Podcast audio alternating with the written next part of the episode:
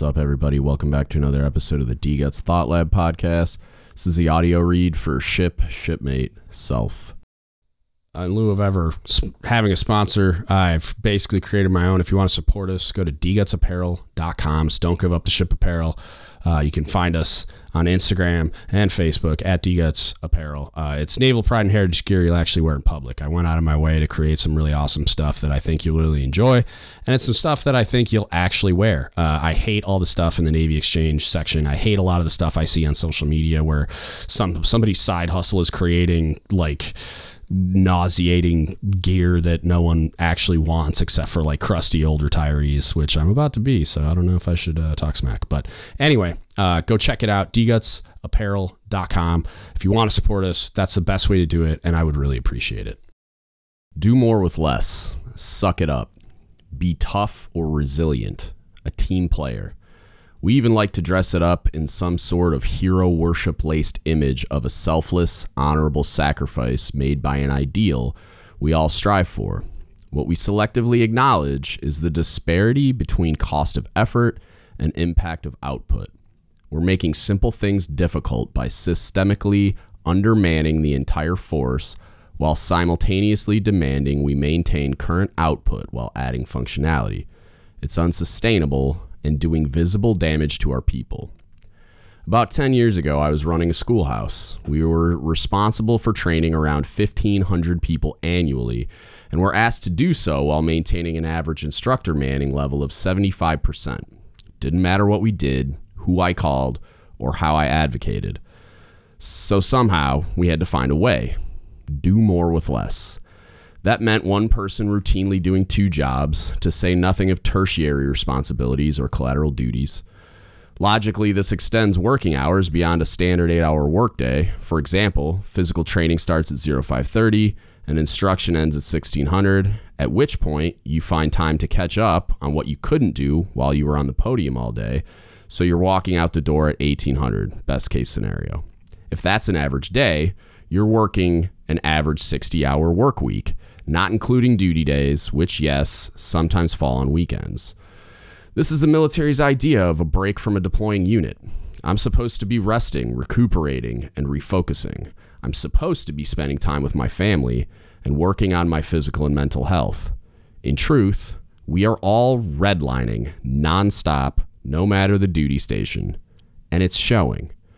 Military mental health is the easiest indicator to point at as a big, terrifying red flag.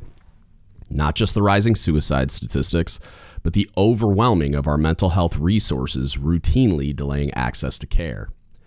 A quick internet search will yield results postulating on all the ways in which you can hack doing more with less, as if it's a virtue anyone should be striving to achieve. Framed within the context of avoiding waste and maximizing profit in the civilian sector, the idea has merit in running a business. At best, based on this logic, we could make uh, the logical case that this is a management tactic when there is actual waste present and can enhance organizational efficiency. However, what you're more likely to find is its willful abuse, much like the case of the military abusing the capacity of human capital. The greed-driven systems in place for profit-driven models will inevitably lead to the abuse of this idea everywhere, and does, also a yield of said internet search. Even more telling is the focus of our values and core attributes. They paint the picture of an admirable ideal, one that you can easily find an emotional attachment to, and subsequently devote your effort toward achieving.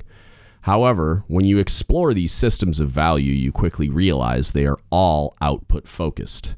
Each and every core value, honor, courage, and commitment, and attribute, integrity, accountability, initiative, and toughness, are built on top of you and your capacity for output, on top of you and your team's ability to give to the organization and sustain the organization taking from you.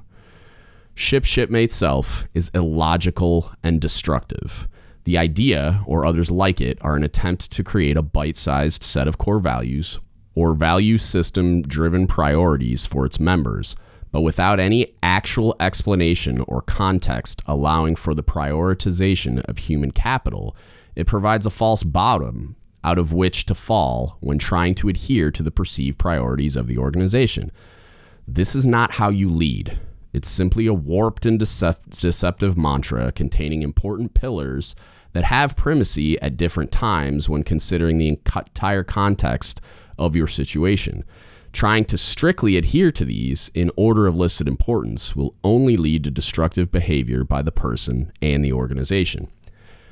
Reorganizing these value systems to include our core values and attributes, creed, and ethos into a more in-depth model explaining that taking care of yourself first will allow you the capacity to help take care of your shipmates, which then adds value to the whole ship and will directly and profoundly impact successful mission accomplishment, which is the purpose for which the organization is built and the goal of the senior leadership building these malfunctioning systems. This one, um, it, it's been stuck in my head because of all the stuff that's been going on that it has been uh, focused in and around military mental health. Um, a lot of the stuff I've been seeing lately that's just been continually um, irking me. It's just been like a death of a thousand cuts, it seems, with like the stuff. First, it was the G-Dub stuff, and then the M C P O N's response to the G-Dub stuff, and then the stuff in Key West, and there's just all, been all these other ones operating in the background, like the whole fuel in the water thing in Hawaii, and just there's all these things that seem very focused on, uh, or like symptoms of the problem of being focused on only output, of being focused on only mission accomplishment, and it's it's always been something that's been really troubling to me and has affected affected me directly with the the the mental health problems I've had and and the reason why I'm retiring. And it's and it's not. I, I always hesitate a little bit with stuff like this because it's not an attack on the organization. I love the Navy and I love everything it's given to me, and I love the person I've become as a result of a lot of the things that have happened along the way. But there's also been a lot of really bad and destructive things that have happened along the way. And that's the, the kind of stuff that I'm trying to focus on here and explore in this one. And it's it's something I, I don't want to make a habit of uh, on the on the Thought Lab stuff. I want to focus more on academic leadership theory. But this one, I just I couldn't get past this. I was writing it while I was in a TAPS class because I was really frustrated uh, last week.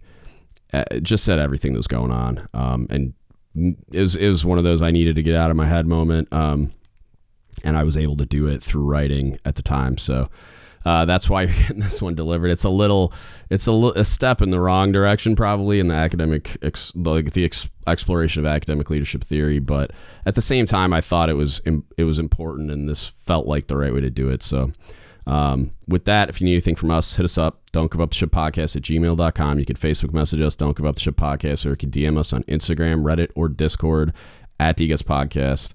Um, please subscribe on Substack if you would. If you haven't on YouTube, you can do that as well. Um, lots of work to do on lots of those things to get to get uh, more content out there for all that. But there's a lot of resources there already, and your support is very much appreciated.